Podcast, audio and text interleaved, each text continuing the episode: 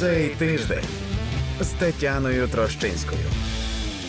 Вітаю всіх на громадському радіо. Я Тетяна Трещинська. Це програма цей тиждень. І ви знаєте, що завжди в цей час ми робимо е, підсумки головних подій е, цього тижня, як на нашому ютуб-каналі, так і ви можете слухати нас по радіо. Е, і тут же нагадую, підпишіться просто зараз на наш ютуб канал. Там такий один легесенький клац. А нам приємно інформація, чесно кажучи, у нас ну завжди хороша. Ми за неї несемо відповідальність. Тому це якраз те, що допомагає вам якісніше якось оцінювати все, що відбувається навколо. Ігор Рейтерович, кандидат політичних наук, політичний експерт е, сьогодні зі мною. Вітаю вас, пане Ігорю. Вітаю. Традиційно традиційно ставлю перше питання: одна, дві, три важливих теми. Очевидно, що е, два прізвища Залужний, Зеленський чи Зеленський Залужний будуть у нас е, без сумніву такими важливими обговорюваними. Але я думаю, раптом знаєте, за таким величезним шумом навколо цього всього щось таке ми, ми, ми загубили, що варто б проговорити. Ні, ну важлива тема. Вона також глобальна. Це 50 мільярдів в Україні. Тобто, в принципі, те, що Європейський Союз знайшов аргументи для Орбана і аргументи для себе, в тому числі, це важливий насправді дуже момент. Е, трошки там вони ще не дотиснули історію з 20 мільярдами на військово-технічну підтримку, але я думаю, в березні все це буде. Тому тут ми можемо з таким знаєте, з певним оптимізмом дивитися на розвиток ситуації. Хоча дійсно тема ця порівняно з першою дещо потонула навіть в інформаційному такому угу. шумі. Ну а оскільки тема залужного і зеленського вона не, не, не втрачає актуальності, то я думаю, що вона ще довго буде гріміти в нашому публічному просторі. Тоді темою залужного Зеленського чи Зеленського залужного я якось ієрархічно неправильно, несвідомо двічі почала цей ефір. А може, тому що в все-таки якось так у моїй свідомості зафіксувалося, що може президент почав перший, але ж я не знаю, що там у них відбувається достеменно, та тому що частково за чутками, частково за джерелами, і зрештою колег, яким ми можемо довіряти, тому що тут дуже важливий момент. От скажу від себе на початку для нашої аудиторії доволі часто люди обсміюють журналістські джерела і мовляв, які там у вас джерела. І власне це це, це не Джокер і не карточний домік, але навіть от буквально вчора дивилася програму наших колег з української правди Романа Кравця. І Романа Романюка, які чітко пояснили, коли вони е, що що вони мають на увазі під джерелами, коли вони кажуть, наприклад, про свої джерела, та на які вони посилаються в українській правді. Це е, люди, які ухвалюють рішення, це люди, які можуть бути там з Верховної Ради, це можуть бути керівники комітетів, це можуть бути люди, які не називають свої прізвища, але ця інформація близька до достовірної. Тобто, це точно не чутки з телеграму. Але чомусь от там звичайній публіці здається, що чутки з телеграму одна баба сказала, і те, що написали журналісти, журналісти в серйозних виданнях це одне й те саме. Водночас, ми з паном Ігорем уже подивилися, що перед нашим ефіром з'явилось повідомлення з посиланням на секретаря РНБО Олексія Данілова про те, що та ставка Верховного головнокомандувача, яка призначена на 20-ту годину, це п'ятниця. Нагадую, ми записуємо. Е, ми, ми, ми працюємо в прямому ефірі в п'ятницю. Е, немає документа про можливу відставку головнокомандувача збройних сил Валерія Залужного. Тим не менше, все одно ми це обговорюємо. І я думаю, те що ми скажемо, воно буде релевантним, навіть якщо щось станеться. Та? Да, єдиний момент, дехто пише, деякі джерела угу. пишуть, що ставка вже розпочалася. Що о 18 ставка вже розпочалася? А, тобто на 20-ту документа немає, о 18 Ну, можливо, там на 20-ту годину угу. будуть якісь вже документи. А е, секретар Ради національної безпеки і оборони, коли давав коментарі, він казав, що станом там на той момент, ну десь годину назад, так. він такого документу не бачив. Може, це він його просто не бачив. А, ну да, я думаю, що він в цьому плані знає, як правильно відповідати, і угу. документ може існувати, може не існувати. Це насправді насправді не важливо. В будь-якому випадку документ починає відігравати певну роль лише тоді, коли там з'являється підпис глави держави. В даному випадку. Е, от тому чекаємо, що там буде по результатах, який буде документ і чи буде він взагалі. Але як сам по собі політтехнологічний кейс, ми це можемо обговорити, тому що якісь речі вже відомі зараз, і ми можемо якісь певні прогнози зробити. Загалом е, знову ж таки неодноразово говорила в цій студії. Мені чесно кажучи, дико, що під час війни ми обговорюємо політтехнологічні кейси кейси, так але так стається, так стається. Ну, ця історія вона є політична в першу чергу. Так. А відповідно, де є політика, там з'являється відразу технологія. технологія. І Історія, взагалі, з так званою відставкою, це класична політтехнологічна історія, коли, судячи з усього, е, е, ну змінювали просто рішення на ходу, коли вони побачили різноманітну реакцію. Е, не не ну я не думаю, що там навіть реакція українців для них була визначальна, тому що, врешті-решт, вони ж роблять регулярно виборки, працюють з фокус групами, вони знають прекрасне ставлення ставлення там до головнокомандувача, взагалі до збройних сил України. А реакція, можливо, там партнерів чи когось іншого, ну їх деякою мірою ну там не налякала, ну можливо, там здивувала чи змусила е, поки що зупинитися. Але сам по собі, от взагалі, розгон цієї теми, Мгм. те, що потім на наступний день е, включилися з цією, ну як на мене, дуже неоковирною історією про менеджера і про те, що президент може звільняти будь-яких там менеджерів. е, Ну воно свідчить про те, що це саме політтехнологія. Ну а коли ще й на наступний день знову вийшла величезна кількість матеріалів західних змі, Так. які посилаючись на нормальні джерела, дійсно, тобто вони явно спілкувалися півдня і всю ніч, і, і половину ранку з людьми, які працюють і в офісі президента, і в Верховній Раді. Вони збирали інформацію, коли виходить багато видань, дивіться, конкуруючих на медійному ринку з дуже схожими, в принципі, е, ну, описами цієї ситуації. Ну зрозуміло, що якби диму тоді явно ж без огня не було. Там щось планували, воно трошки пішло не так. Ідею відклали, але от, з повідомлень цих західних змі ідею відклали буквально там на пару днів. Тому так сьогодні п'ятниця, і ми це знову Е, обговорюємо. Як писало CNN до 4 лютого, сьогодні у нас 3 лютого, та до- чи 2 лютого, перепрошую. До 4 лютого це до кінця ну, на тижня. цьому тижні, Ну, да, на да. цьому тижні ми стежимо за цим насправді. Кілька пунктів, які я хочу обговорити. Для того мені здається, що це і нашій аудиторії важливо, тому що тема надзвичайно емоційно тригерна. Причому е, частина людей, очевидно, підтримує головкома, частина людей, мабуть, підтримує верховного головкома. Так і е, хтось на якійсь позиції в цьому е, конфлікті, якщо він є, е, вже очевидно напевно, що є. Хтось каже про те, що і той, і той не такий чи такий. Але є кілька моментів, яких ми навіть на рівні фактів, напевно, можемо проговорити. Е, Отже, е, я почну із такої версії, яку висували.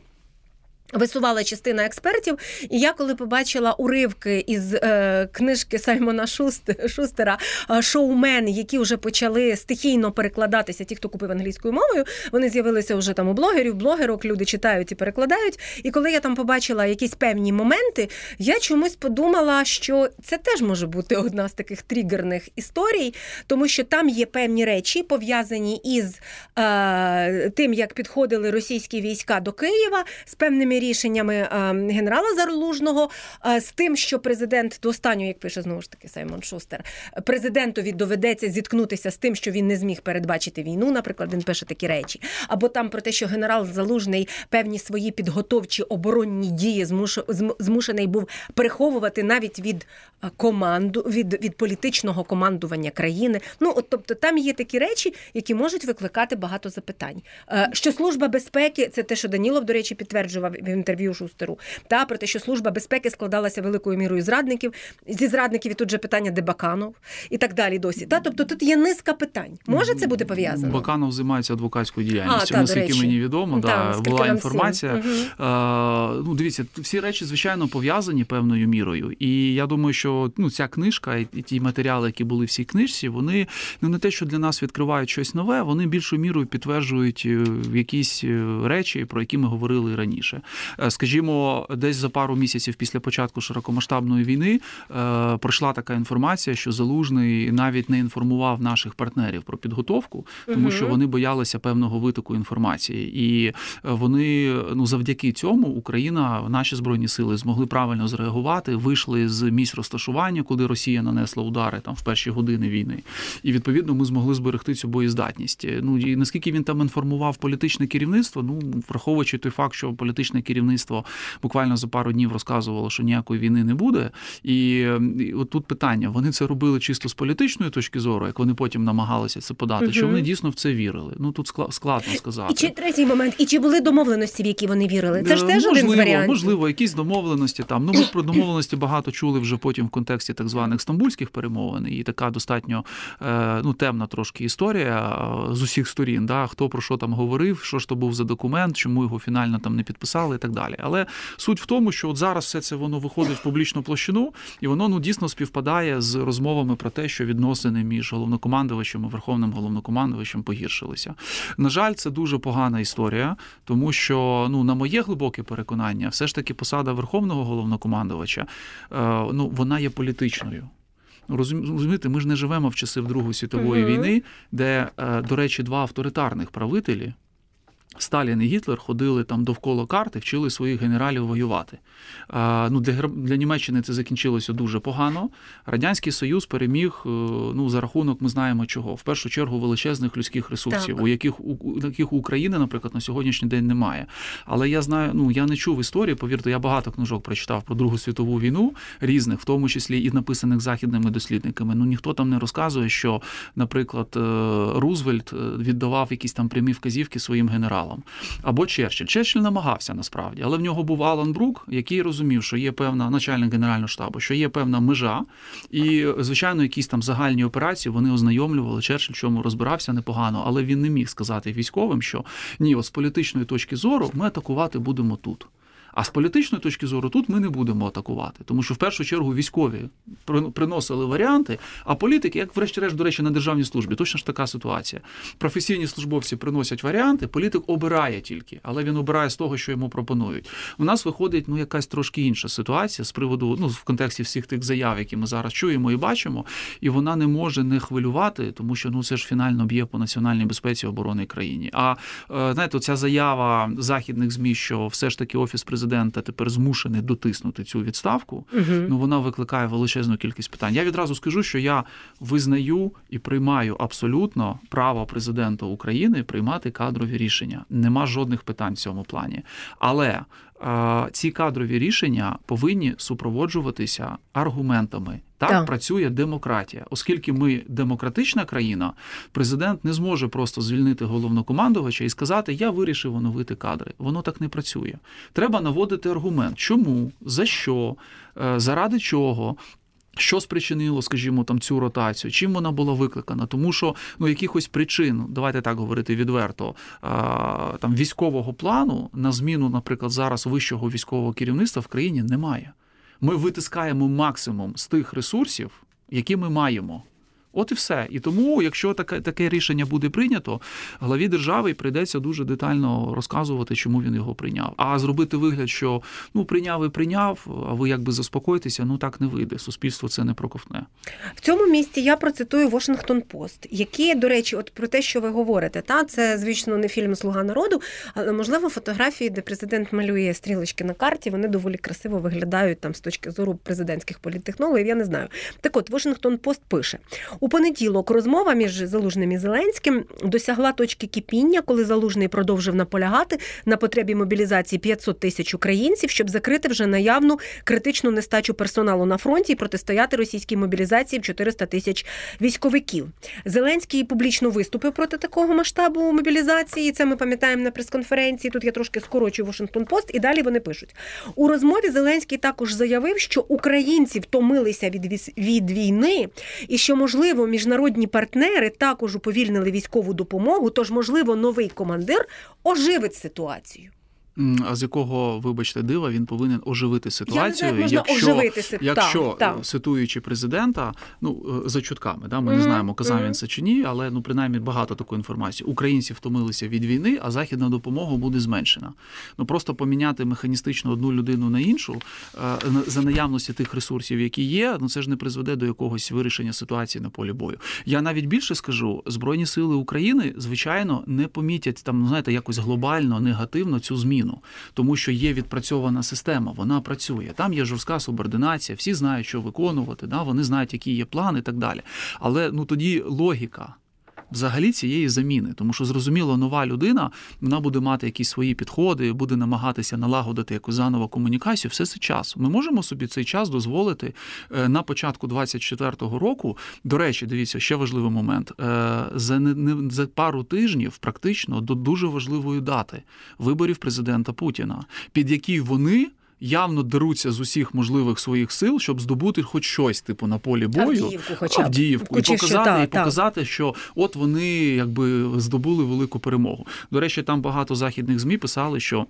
Залужний він хотів вивести війська з Авдіївки ще ще пару тижнів назад. Тобто він хотів це зробити в нормальний спосіб, відійти там на підготовлені позиції, але знов політична якась доцільність втручається от в цю історію. І до речі, тезу про там 400 чи 500 тисяч мобілізованих, на яких немає грошей і так далі. Ну буквально от за півгодини до ефіру я прочитав пані Роксалана Підласа, сказала, що це потребуватиме ну, профільний комітет Верховної Ради, народний депутат Слуги народу, сказали, що це потребуватиме на 22, здається, ч- цілих 4% збільшення витрат. Це зрозуміло. А Е, що це- робити? а да, які це, варіанти? Це величезні та? гроші. Вона каже: ми не знаємо, де їх відразу там взяти. Ну слухайте, я знов таки, да, я також вибачаюсь. А ви хто? Ви влада, Так, ви так. повинні цими питаннями займатися. Якщо президент каже, що українці втомилися і західна допомога зменшилася, продемонструйте, будь ласка, країні план Б, там план С. Як ми з цього будемо виходити?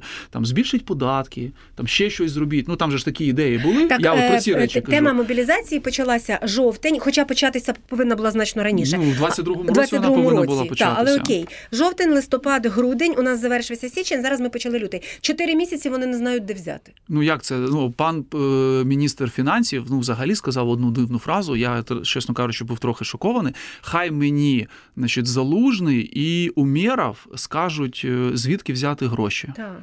Так. Міністр фінансів. Я вибачаю, взагалі е, Ну, залужний перекла- і Умєров повинні списати, спитати, пане. Марченко. Так, от в нас так. ми принесли список. е, Ми можемо там зменшити деякою мірою ці суми, але не більше ніж на 20%. Будь ласка, забезпечте нас грошима. Все, військові воюють, фінансують і займаються іншими питаннями політики за великим рахунком.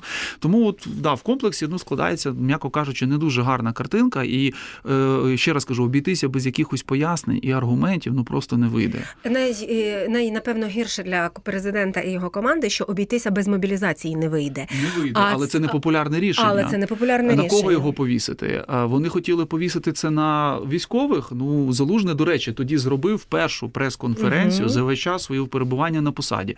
Він е, що там сказав щось нове? Ні. Він сказав, що да, треба. Да, нам треба посилити ці заходи. Нам треба зробити те-то і те-то. Він якби певною мірою взяв на себе відповідальність, але потім замірили за два тижні ну, знову громадську думку і побачили, що е, нічого не змінилося. Не вплинуло в це на рейтинги. саме на рейтинги військових Так, не так, вплинуло. не вплинуло. Тому що ну, він говорить речі, які йому болять. Він, він повинен вирішувати, до речі, те завдання, яке йому ставить верховний головнокомандувач Так. звільнення територій. І робити це в принципі без людей він не може. Залужний ще тут написав нещодавно статтю. Колонка. От давайте про колонку. Е, Може нагадаємо аудиторії, та давайте, що буквально тут на тлі цих розмов вчора, Вчора ввечері. вчора ввечері на CNN з'являється колонка головкома заложного, де він е, ну фактично пише про план війни, умовно кажучи. Ну, от від нього там деякі народні депутати ви- вимагали, я без фемінітивів, да, вимагали, вимагали, значить, е, план, план війни. Він деякою мірою там це розписав. Я відразу скажу, що я не думаю, що Залужний написав цю колонку от з дня на день. Мгм. Як правило, такі матеріали готуються певний Все період А, часу. Здається, CNN пояснювало е, сьогодні Тобто вранці. це ти- пару про те, тижнів було- назад. так, вони, скоріш так. за все, домовилися, отримали ці матеріали, вони там їх розмістили, але е, там все чітко розписано. Він, він каже, що да, в нас є проблема з мобілізацією. Ми не можемо перевищити Росію за кількістю людських ресурсів. Ну це ж факт. факт. Ну факт. Що треба змінити? Треба змінити, е, ну скажімо так, технологізацію Технологія, війну, так. технології, І дрони, якість підготовки. якість підготовки. Підготовки. Він хоче довше. Тобто, от і, хтось його там дуже любив звинувачувати, що в нас люди відразу там з полігонів потрапляють на фронт. Є такі проблеми дійсно. Ну тут нема де правди діти. Ми можемо безліч таких історій навести. Можемо навести інші історії, як люди попадають на фронт через півроку. Причому з цих півроку вони три місяці тренуються за кордоном. Я знаю такі історії. Я знаю таких людей Да. особисто. Тобто вони довго мають, ну мають Так. достатньо підготовки, потрапляють потім туди, і вони готові, скажімо. Тобто воно все по-різному. Залужний каже, що ми, ми готові це робити, але знов таки під це треба фінанси, під це треба певні там ресурси. І резерв. І резерв. Ну Так. е, я думаю, що бага... ну, там в офісі президента багатьох збурила фраза про внутрішню політичну нестабільність, яка там згадується одним реченням. Ну так, але там написано, що держава не здатна забезпечити. Так воно не я- ну, я це не бачу, факт. Ні, що ну, вона це факт. здатна Ну, він, він там ще Ну, згадав, так, до речі, про так. монополізацію військово-промислового комплексу, так. яка заважає. Я думаю, що це певною мірою такий прозорий натяк деяким нашим урядовцям, які е, якраз глушили на ну на ну, різали на корню цю міс- ну, знаєте, низову ініціативу Мгм. щось робити. І коли ми стикаємося з якимись абсолютно ідіотськими, по-іншому не скажеш історіями, що компанії, які там закупали дрони, виготовляли дрони, до них потім приходили там податкова чи хтось інший, і по суті блокували їм можливість працювати, тому що у когось з'явився інтерес в цій галузі, тому що це великі гроші. Бо це бізнес, і ці так, гроші можна так. отримати від держави, в тому числі. Так. Коли почали з'являтися компанії, які жодного дня не виготовляли дрони, нічого не займалися фактично два роки війни, а зараз вони кажуть, що там ми будемо по 10 тисяч ледь там не на день чи там на місяць виробляти. Нема питань, бо, бо запахло великими грошима. Під це ж виділяються мільярди, і ці мільярди, в принципі, на щось повинні піти. Тому тут залужний нічого в цій статті такого екстраординарного не сказав, але ну за повідомленнями тут я відразу скажу анонімних деяких Ну, телеграм-каналів. е, Президенту ця стаття дуже дуже сильно не сподобалася. Не сподобалася. Але я думаю, що це знаєте, нагадує історію з кучмою, коли кажуть йому там глава адміністрації чи якісь помічники глави адміністрації в правильній тональності заносили певні матеріали, під руку гарячу підкладали і казали: бачите, як в старому цьому мультфільмі про Мауглі, да, а ще він називав вас якимось там черв'яком. Да? Якось не так. Тому, от можливо, така історія відбулася. Хоча я статтю уважно прочитав, вона достатньо академічна, е, вона, ну, ну, вона, вона така, знаєте, чітка, достатньо структурно логічна. І, в принципі, це е, те, що Україна повинна робити в найближчі 5 місяців. До речі, там залужний каже, що якщо ми це зробимо, у нас є всі шанси кардинально переламати ситуацію на полі бою, ну і виконати поставлене завдання звільнити країну. Я сумніваюся, що президентові будь-що, що від імені головкома зараз може сподобатися. Але одне з видань, до речі, теж економіст, здається, писав про те, що в цій дискусії в понеділок, знову ж таки, якщо вірити, та е, коли е, головком сказав верховному головкому про те, що вас трошки дезінформують про реальну ситуацію на фронті, то напевно в цій статті CNN, та опублікованій на CNN, там трохи більше реальної інформації. Ну, Хоча вона, дивіться, вона достатньо така, е, ну я не знаю, чи можна вживати слово оптимістична. ну, нейтральна ну, вона, вона, ну, вона відрізняється, наприклад, від попередньої Від попередньої статті, де була фраза там про певний е, патову певну ситуацію. так. Хоча знов таки її неправильно тоді викривили, Так. схопили оцю фразу, бо ну, але мова там про інше йшла. Тут навіть такого немає. Він каже, що да, є проблеми, є дві великі з боку там Росії і нас, але їх можна вирис, вир, ну, вирішити за рахунок от того-то і того-то. Все. Е, До речі, у минулому ефірі з Севгіль Мусаєвою ми тут обговорювали, і якщо е, цікаво, через ефір раніше, та цікаво, можливо, хто пропустив з нашої аудиторії, можете знайти подивитися в цьому тижні. Там ми якраз обговорювали оці моніторинги, та які про які писало слідство слідство інфо, і які а, кладуть на стіл президентові. І якщо це правда, він послуговується моніторингами, де усі негативні ситуації там описують словом, що це порохоботи, на когось там накидають, то мені здається, що це ну якщо президент хоче перебувати в ілюзіях під час війни, ну це якась абсолютно ну, дика історія. Ну я взагалі не сильно розумію сенс поділу там країни чи не знаю інформаційного простору на е, порохоботів, зелеботів, юліботів, там чи ще когось. Е, е, ну вони били просто на те, що от е, новину про відставку почали розносити там ресурси, які якимось чином там афільовані з колишнім президентом України. Ну вибачте, ну це ж відверта дурня. Ну. Я дивився за всім цим в режимі реального часу, Так. як і ви. Так. І кількість повідомлень на провладних телеграм-каналів була на порядок більша з такими деталями. До речі, вони потім ці повідомлення терли. Ну, затирали. Тобто, Так, ну в телеграм-каналі це просто зробити, Так, видалити. Да? видалили, Але ну все, розумієте, так. скріншоти не горять. І в принципі вони там стільки на наговорили, і Умєрова звільнили, і сказали, що президент готує термінове звернення до народу. І зараз полетить 45 голів. І ну, взагалі яких різних, да, і президент повністю всіх оновить там. Е, А потім вони все це позатирали і сказали, що насправді е, залужний прийшов і сам просився у відставку. Таке так, такі питання, якщо він сам просився у відставку, чому президент е, її не задовольнив? Це цікава взагалі історія, що президент усіх оновить. Він на прес-конференції казав, що в нього п'ять ефективних менеджерів. Це дуже коротка лава А там в них з'явилося 45 е, цих голів, які полетять. Там 40-45 голів, які полетять. Де ці голови? Так, а хто на їхнє місце? Ну, хто І на їхнє місце? От питання, да. хто на їхнє місце. Обговорювали, значить, називалися ці прізвища Буданов, Сирський, Мойсюк, заступник начальника генштабу. Цікаво, що е, різні медіа про це писали. Потім з'явилось повідомлення про те, що Кирило Буданов відмовився, нібито е, І Сирський і відмовився. Сирський відмовився. Потім повідомлення, що Буданов не відмовлявся. Ну, Відмовлявся. Ма- Мар'яна Безугла проводила опитування, хто вам більше подобається. Це все. а, а там да. її прізвище було? А, ну, треба було ні, ставити. та, чого ну, вона не- вона не чого вона поставила? себе не ставить? Да. Навіщо е, я думаю, е, взагалі я не знаю, хто на його місце, та ну може президента там є ці кандидати. Але навіщо це тому самому Буданову? Навіщо це Ну розумієте, тут от такий момент є цікавий. Е, Якщо президент прийме таке рішення, і він, наприклад, Так. запропонує це комусь, ви ж розумієте, що вони, Вони не зможуть відмовитися. Відмовитися. Вони не можуть відмовитися. Мгм, мгм. До речі, як я не представляю там ну заяву про відставку власну, наприклад, да, це якось трошки дивно там буде виглядати. Тому вони погодяться, тому що є певна субординація. Але е, ну зрозуміло, що будь-які невдачі, будь-які речі, які будуть відбуватися, вони будуть асоціюватися вже навіть не стільки з новим головкомом, скільки безпосередньо з верховним головнокомандувачем. Тому що всі будуть казати, а при залужному такого не було, або ще якісь там речі, і, і це дуже великий ризик. І тому мені знаєте, складно уявити, е, це ж наскільки треба довести себе чи довести президента до такого стану, щоб прийняти таке рішення, розуміючи, що воно насправді несе виключно одні репутаційні втрати. Воно не, не, не, не принесе якоїсь там кардинальної ну, користі, а от репутаційні втрати вони просто будуть колосальні. Е, Можливо, вони будуть відкладені, можливо, вони сподіваються, що буде якийсь великий успіх на фронті, і можна буде приписати це, сказати, що дивіться, це через те, що ми там поміняли головнокомандувача. Але чи є перспективи прямо от зараз такого успіху? Ну хотілося б вірити, звичайно, але е, ми живемо все ж таки ну, в реальності, яка, мабуть, трошки відрізняється від реальності деяких офісних телеграм-каналів. Це точно. Ну і напевно там працівників офісу президента. Ще на цьому тижні сталася дуже важлива подія. Це 207 людей було звільнено з полону. І а, це подія, по-перше, важлива для всієї України, для родин тих, кого звільнили, для тих, кого звільнили.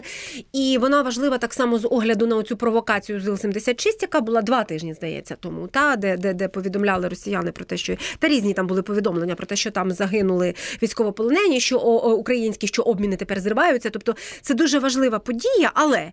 ам, в- цьому е, ключі, значить, з'являється повідомлення в телеграм-каналі офіційному президента, де він повідомляє про те, що 207 наших е, е, людей звільнили з полону. І далі я цитую: чергова класна робота команди: Буданов, Єрмак, Усов, Малюк, Клименко молодці. Раніше президент ніколи не перелічував конкретні прізвища людей, яких він вважає молодцями, а інших він молодцями не вважає. Я, наприклад, вважаю, що збройні сили молодці, тому що було на кого міняти, як мінімум. Та? А, і це ж теж оці, знаєте, оці всі натяки, е, якісь е, ну, дивно це звучить. Ну, дивно, да. Він раніше не називав конкретні прізвища, е, хоча могли говорити, що там СБУ чи ГУР задіяне. Так. Ну, з іншого боку, от він коли називає деякі прізвища, так по е, функціоналу на сьогоднішній день головне управління розвідки координує всі Так. питання обміну. Так. Ну, ми це знаємо. Так. Ну йому можливо треба було от окремо якби підкреслити Оці прізвища. Буданова. Ну слухайте, Так. в нього багато успіхів. Он Але потопили- Буданова справді багато і- успіхів. Івановець он цей потопили. Так, так. Багато інших речей, то нема питань. До нього рівень довіри також дуже високий. Чи вони так просто розкручують, щоб готувати його якби на заміну? Ну я ще раз кажу, що суспільство е, конкретно якусь кандидатуру сприйме нормально, тому що ну це право президента. Людина прийшла, вона захищати буде країну. Але ця людина опиниться апріорі в такій ситуації, якій ворогу не побажаєш, тому що всі будуть його вважати. Е, Ставлеником офісу президента, ставлеником, не, не призначеною людиною там за професійні якісь здібності, да? а саме Мгм. ставлеником. Тому, може, до речі, вони відмовлялися від такої честі попередньо, да? тому що розуміли, що воно дуже погано буде виглядати там з репутаційної чи якоїсь іншої точки зору. Хтось каже, та яке питання репутації може під час війни бути? Та насправді може. Тому що, от коли кажуть про того ж Буданова, забувають про одну просту річ. Він все ж таки займається питаннями, які е, ну трошки віддалені від конкретно збройних сил України. А хтось взагалі е, проводив е, ну опитування, це складно назвати. А хтось взагалі аналізував, як взагалі збройні сили сприймуть подібне призначення. Що це людина, кадровий генерал, але не з їхньої все ж таки ну прямо структури, а трошки зі сторони. Наскільки мені відомо, ну така знаєте, певна конкуренція завжди між е, цими блоками існувала. Як це вплине на загальне керівництво? Ну це ж важливий момент насправді. Я Його не знаю, треба до речі, чи можливо зараз релевантне дослідження провести, тому що от е, наші мої колеги із суворої догани, це військові, які ведуть програму у нас на громадському радіо. е, Вони в себе в Твіттері проводили опитування. Звісно, воно емпіричне, тому що це бульбашка. Але там було багато думок е, за головкома, але було багато думок, що людям байдуже. Ну, от таким польовим та бійцям, я би сказала. Ну, та? я їх можна зрозуміти, Так, тому що вони дивіться, вони та насправді з головкомом дуже рідко перетинаються.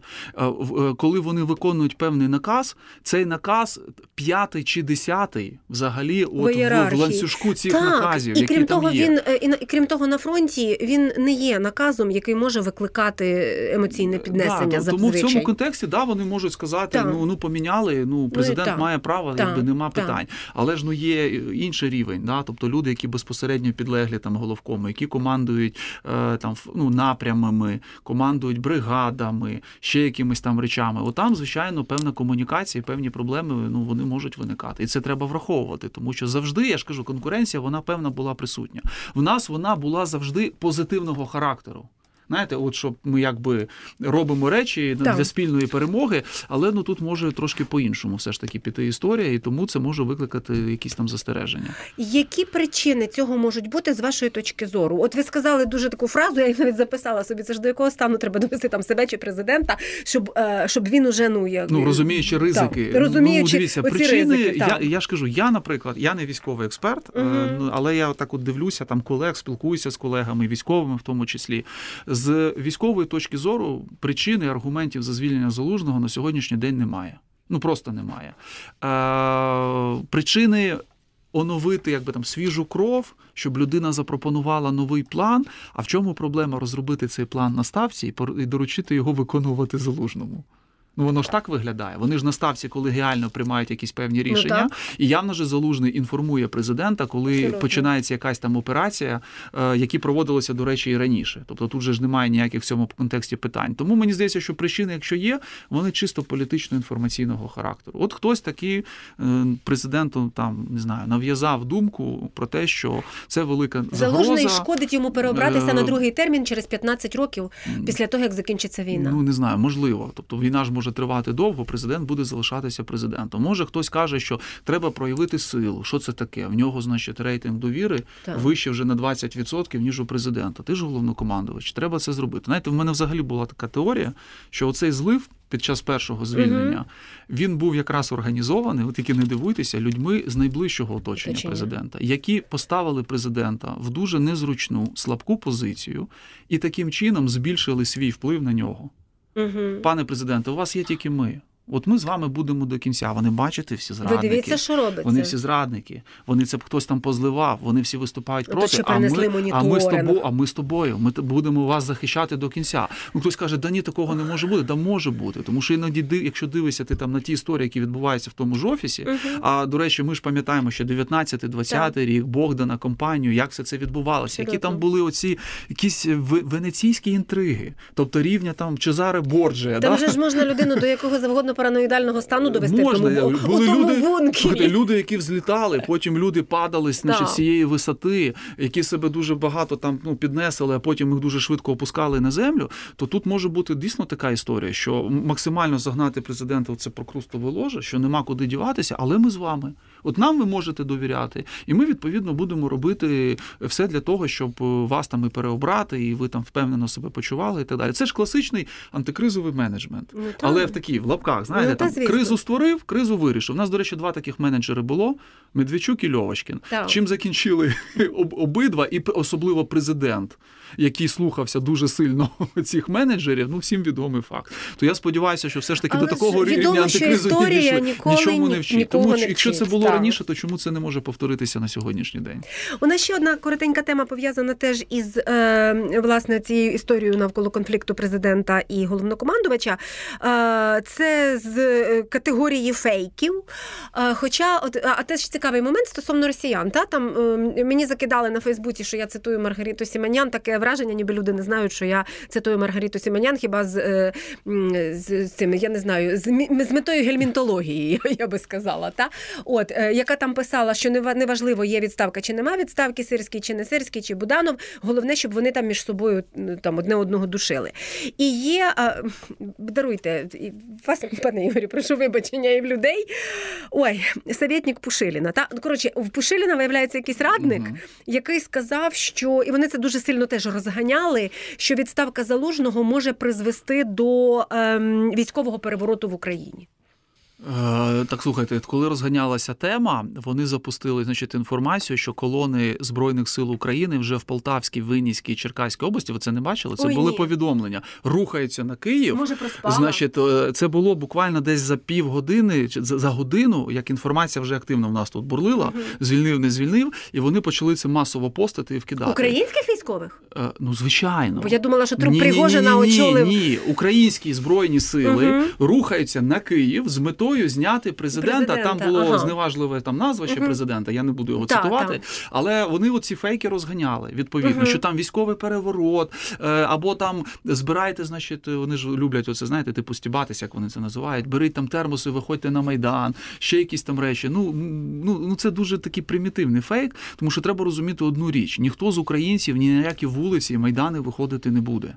Е, Те, що ми там можемо бути задоволені чи не задоволені якимись рішеннями, не означає, що ми почнемо, ну, почнемо якісь тут внутрішні чвари такого формату. Да? У нас воно трошки по-іншому працює. Але те, що вони дуже активно цю технологію качають, е, свідчить про те, що вони знов таки нічому не вчаться. От вони вважають, що все повинно бути як у них.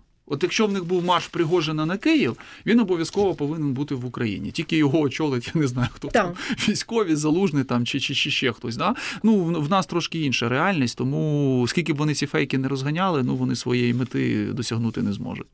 А, Вікторія Нуланд, заступниця державного секретаря у Києві цього тижня. Е, Звісно, що очікувано для офісу президента і самого президента, тому що такі візити, ну хоча б може півдня готуються, не кажучи про довший час. Не знаю, як воно. Я не знаю, до речі, як воно зараз відбувається. Може, вони і раптово приїжджають. Е, Для журналістів, ну для мене так точно це була така е, неочікувана подія, але це досить висока, до- до- досить висока американська посадовиця. Кілька заяв вона зробила про те, що там Путіну не сподобається багато сюрпризів і що Конгрес надасть допомогу за її припущенням. Е, І Ян Столтенберг поїхав переконувати та цього тижня поїхав переконувати американський конгрес е, там підтримати Україну. але Там паралельно, що мені здається, була тема е, уважніше поставитися до своєї ролі в НАТО. Та? Да, він згадав про це. Він згадав окремо. про це. Та? Тобто, до чого, до чого дійшла, до чого дійшла глобальна безпека і світова демократія, що генеральний секретар НАТО переконує Сполучені Штати, що вони повинні пам'ятати про свою роль в НАТО. А там, здається, 9 лютого поїде ще Шольц, та, і та. це взагалі буде мені здається чудово, коли Шольц буде так ну обережно красиво, але вчити американців глобальному демократію лідерству. любить. Ну, взагалі Так. глобальному лідерству. Так, да? Тому так. що він тепер, до речі, сьогодні ж Бундестаг там ну, все проголосували за 7,6 мільярдів євро саме підтримки України військової від Німеччини. Е, Вчора проголосували за 50 мільярдів. То він ну, дійсно може поїхати і сказати, що слухайте, е, Німеччина якби лідер. Ми тут допомагаємо Україні, а ви щось якби трошки втратили і, і, ну, таку Береги. береги да, і вам треба дуже так, швидко повертатися. Але насправді це дуже правильні історії, і треба віддати належне Столтенбергу. Він не побоявся, навіть будучи там в країні е, ключовій НАТО, да, озвучити певні речі, які його хвилюють, які хвилюють інших союзників по альянсу. Що Сполучені Штати е, через позицію невеликої частини однієї партії не можуть е, ну, зробити мінімум, який в принципі всім би дуже сильно полегшив життя.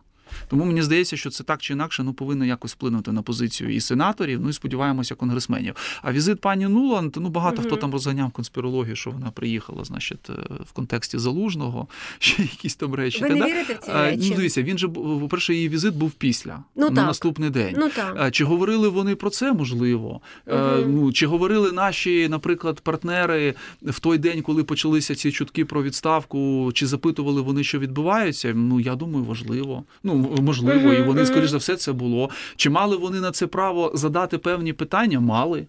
Ну, слухайте, вони нам допомагають, їм не байдуже, що в нас відбувається. І коли вони такі речі чують, вони ж, мабуть, хотіли отримати підтвердження чи спростування. До речі, звідси можуть походити оті джерела західних змі, звідки вони отримали ту чи іншу інформацію, Так. тому що могли телефонувати там чи зустрічатися дипломати. Е, Є ж така політика інформування, що відбувається. Ми плануємо там ще Мгм, щось робити. мгм. Це ж такою певною мірою політична подія. Вони могли б про це сказати. Ну а дипломати потім вже журналістам розказали, що от да, в нас є інформація там там з офісу, що питання обговорюється, поки рішення не прийнято, але все може бути. Тому о, я не думаю, що Нуланд саме через це приїжджала, але ну явно вони про це говорили. Наскільки з іншого боку, я от далеко не впевнений, що офіс президента зараз не те, що там слідує якимось побажанням е, чи зауваженням наших партнерів, а взагалі здатний до них прислухатися. З одного боку, це добре. От як би це дивно не звучало, тому що це ж підтверджує максимально нашу суб'єктність. Да? Ну, в розумінні росіян, я підкреслюю, Так. да? тому що ці ж люблять розказувати рука Вашингтона, Вашингтонський Е, внішнє обкон, управління. внішнє управління і всяку цю от лабуду, яка для них ну така вже, знаєте, е, шарманка, яку вони постійно Ну просто я вам скажу, що коли управління внутрішнє таке, то можливо інколи зовнішнє Дивіться, його але, може виправити. Дивіться, але з іншого боку, ну комунікація з партнерами Так. це нормальна історія. Так. І якщо партнери кажуть, що. Ну, от ця- історія може піти погано, і, наприклад, якщо ви зробите певні зміни, то це вдарить в тому числі по е, нашому сприйняттю е, того, що ви робите, ну то може краще це не робити. От, скажімо, в тих же Сполучених Штатах ви ж розумієте, що зараз та невелика частина республіканської партії Так. за будь-які скандали, які будуть виникати, обмеження свободи слова, ще Так. якісь там речі, вони ж будуть чи хвататися. У них же був той ну не, не сильно адекватний кандидат в президенти Рамасвамі, да, який розка... що він там розказував тільки про нацистів в Україні, розказував про переслідування православної церкви. Він же не казав, що це московський патріархат, Так, це не переслідування. І він такі речі так і говорив. От їм же тільки дай привід. Дай тільки якийсь один момент, там, е, щоб сказати, що все ну, в Україні відбувся вже переворот, в плані, що Зеленський монополізував всю владу, він тепер і військовими керує, він встановив військову диктатуру. Вони ж будуть це говорити. Хай їх буде дві-три особи, але це Будуть. будуть не росіяни. От в чому проблема. Тому, якщо наші партнери кажуть, що ну може ви якось це більш демократично зробите, якось публічно поясните і так далі, ну буде більше користі. Ну до цього ну не гріх е, не прислухатися. Але я ще раз кажу, я чомусь на жаль сумніваюся, що офіс президента зараз оцю здатність прислухатися навіть зберіг. Е, Цього тижня сталася ще одна подія, яка дуже така, е, можливо, для широкої публіки залишилась непомічена, але без сумніву в експертних і в журналістських колах вона помічена. Це те, що було звільнено керівника департаменту захисту національної державності Романа Семенченка. Це служба безпеки України. Я скажу нашій аудиторії, якщо ви пропустили, то це е, власне той департамент, який я не знаю, стежить за зрадництвом, та чи чим там. Там можна Ну якби да, ну там формулювання Ну, було таке полі- цікаве. Таке, а, цікаве формулювання, до речі. Так. А, значить, е, пояснення Служби безпеки сформульовано так, що цей департамент покликаний захищати демократичну Україну, в якій зміцнення національної державності є одним з ключових пріоритетів, реалізація якого має забезпечувати в тому числі безперешкодну роботу ЗМІ. Але пан Семенченко був фігурантом розслідування Дениса Бігуса і слідства. Слухайте, це знаєте, звучить е, як в старому там анекдоті. Ніколи ще Штирліц не був так близький до провалу. Це просто ну так, я так розумію, дико. що е, по суті ми маємо відповідь неофіційну, неофіційну на оту історію з прослуховуванням і Хто ж у готелі журналістів. стежив, так? Да. Так. Я, до речі, чудово знаю цей е, комплекс, тому що він Мгм. по дорозі на дачу знаходиться. Він дуже гарний, дуже красивий, такий етнічно-український, гарно там все зроблено. Але ну дійсно воно виглядає так, що от знайшли крайню людину. І треба ж було когось звільнити, і от звільнили його. Ну, правда, питання в іншому. Взагалі-то те, що там відбулося, ну це, м'яко кажучи, кримінальна справа. Так, це ж кримінальна справа. І от ну, вона так. буде чи не буде? Вот. Чи вони задовольняться Це тим, що ну якби людину прибрали і І навіть і, все. чітко не пояснили. Це ми з вами сидимо в студії і так собі приблизно Да, тому що там чомусь там от згадується ЗМІ. значить, свобода слова, Так. ЗМІ, якби і так, Так. далі.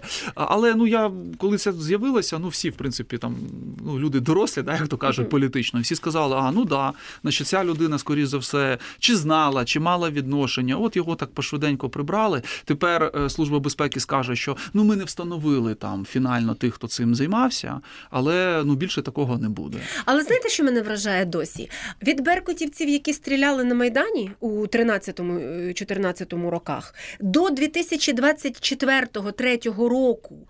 Міняються покоління в цій системі, але вони досі продовжують Частина виконувати злочинні накази. Потім їх ця ж система здає, а вони й далі виконують злочинні Ну, це накази. говорить про те, що, попри дійсно серйозні успіхи в реформуванні цих органів, вони є. Ну зараз служба безпеки там по своєму Так, профілю чудово так, працює. так. Все ж таки, от якісь внутрішні такі моменти, як тільки мова йде про внутрішню політику, полі... Мгм. взагалі політику як таку, е, от все одно всі хочуть залишити для себе якісь інструменти. Інструмент, щоб його потім можна було використовувати ну, для якихось внутрішніх історій. Зловлять, ну тоді, значить, когось покарають. Якщо не зловлять, ну тоді все нормально.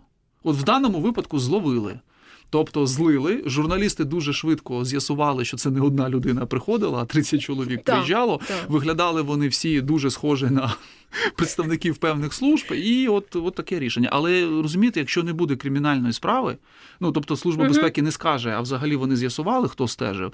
Ну тоді це буде виглядати як профанація. І до речі, е, одна народна депутатка повинна, мабуть, на це звернути увагу. Ну, якщо вона принципова. Вона Так. багато говорила про реформу. Я сподіваюся, вона напише кілька постів з цього приводу, що вона цю справу не полишить, візьме під особистий контроль і доведе до логічного Я її особистого контролю Ну, дуже ну, слухайте, ну це було б ну чесно, Ну, мабуть, чесно, да? якщо так, людина так. каже, що я ж ну вона дійсно займалася Так, реформою, так, багато так. робила. Ну от вам приклад, що реформа трошки, принаймні в цьому напрямку, Кудись пішла не не туди туди. підійшла, ну контролюйте. У вас же є повноваження. До речі, вона ще член комітету залишається. Так, поки так, що. Тому всі карти в руки, як то кажуть. Ще під хвилину нас залишається. Трошечки давайте тоді про е, зустріч Петра Сіярто із Дмитром Куле... Ні, з Андрієм Єрмаком і Дмитром Кулебою, це буде правильніше сказати. Ну і я не знаю, внаслідок цього чи не внаслідок цього, все ж таки рішення, з якого ми починали е, стосовно допомоги Європейського союзу, цього передавлювання передавлювання Угорщини. Ну, принаймні, багато медіа писали про те, як Джорджа Мелоні і Еммануель Макрон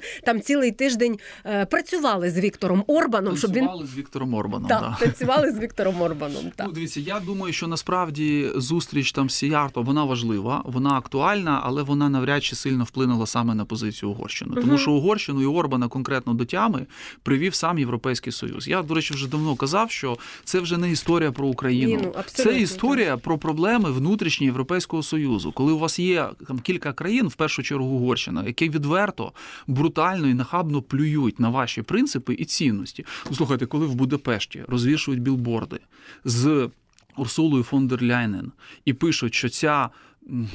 Ну, я вибачаюсь там за іджизм, це цитата. Да? Там Мгм. ця, ця там тітка чи бабка, щось таке Мгм. там було написано, краде наші гроші, ваші гроші, Наші гроші. угорські. Ну це ж, мабуть, про проблеми взагалі Угорщини. Так. Це ж не українські проблеми. І тому Не кажучи про те, що це брехня фактична, Ну, це повна ну крім і там при тому, що е, Будапешт сидить на грошах Брюсселя 20 років. Років, так. це країна дотаційна значною мірою. Немає ніякого угорського економічного дива. Є польське, є чешське, є на було навіть в певний період словацьке. Угорщина завжди була ну таким, знаєте, такою кульгавою качечкою Європейського Мгм. союзу, тому що там економіка не, не ринкова, там економіка не потична, там клан Орбана, Клан який все Орбана, так. монополізував. І от е, європейці, врешті-решт, зрозуміли, що це вже межа. І тут, якщо вони провалять історію з Україною, це буде удар по інституційній єдності і спроможності Європейського Союзу. Тому Орбана поставили на місце. Він, звичайно, записав. Я дуже з цього сміявся. Якесь там інтерв'ю для угорських змі. Я нас дослухалися. Я врятував. Жоден фло, Флорен там не здається. Да? Не, не піде, значить, Флорен чи Форен? Чи Форен? Форен, щось таке там. Да? Жоден, значить, угорське, жодна копійка не піде в Україну. Те, що це тотальна брехня, і ніякі угорські гроші взагалі ніяк через до цих 50 мільярдів не мають відношення, ну він же про це не сказав. Да? Він головне е, подав своїм виборцям, що, начебто, щось вони там десь відстояли, і, і він на коні. Але це для нього тільки початок, тому що частина грошей для Угорщини заморожена. Будуть вибори до Європарламенту. Вони прийдуть не так успішно для нього і взагалі Мгм. для праворадикалів, як вони сподіваються. І скоріш за все, після цих виборів вже новий європарламент, який доведе до логічного завершення інституційну реформу ЄС. І право вето кане в небуття. Оце цікавий момент. Тобто, та теж хвилина, але все одно встигаю спитати.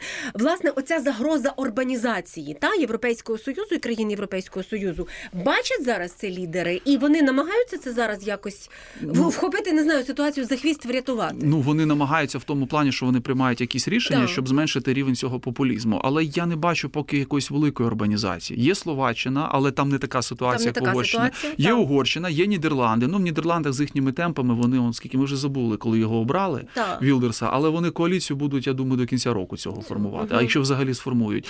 Е, І вибори в Е, Євро... Є, є Німеччина, до речі, де Є. росте, Там є ростуть, певне підняття, там. але вони не претендують поки на владу. Мгм. Тому в цьому плані можливо якесь посилення консерваторів буде, але ж консерватори є різні. Є Мелоні, звісно. до якої до якої ми знаєте боялися спочатку, а по факту то вийшла зовсім Італія, інша історія. міняються Ні, вийшла зовсім інша історія, квопель. яка от стоїть на, на боці Так, України. так. Тому я думаю, що сильно хвилюватися не потрібно, але вони розуміють загрозу і роблять це для того, щоб вона не реалізувалася. Ем, Тоді про мобілізацію ми встигли згадати. Я просто думаю, та що про мобілізацію ми встигли згадати все ж таки в темі пов'язаній із залужним. І е, очікуємо тоді, та будемо вже законопроект е, обговорювати, Ну, коли, буде перше коли, читання, коли буде скоріш перше за все, читання. а Та, оптимістично 14, там 12, 14, друге, але я думаю, що друге буде не так швидко. Тому що є депутати, які вже зараз говорять, що там багато зауважень, є сили, які не будуть голосувати. І знаєте, один важливий момент. Так. Мобілізація, закон про мобілізацію повинен бути проголосований 300 Якщо не буде 300 голосів, рівень його легітимності. Ну він і так невеликий, і він буде дуже сильно підірваний. Тому тут треба дуже добре думати і міністерству, і кабінету міністрів, і офісу, як так ну зробити такий проект, за який проголосують і опозиційні фракції. Тому що по-іншому громадяни ну зроблять однозначні висновки. А вони не так невтішні вже попередньо. Мгм. А якщо буде ще 200, там знаєте, 30, із Мгм. них 20 чи 30 ОПЗЖ колишнє, ну тут Це- нема це- про що це говорити. Ігор Рейтерович, кандидат політичних наук, політичний експерт в нашому ефірі. Програма цей тиждень на громадському радіо. Я Тетяна Трощинська. Підпишіться на наш Ютуб. Слухайте і думайте. Цей тиждень з Тетяною Трощинською.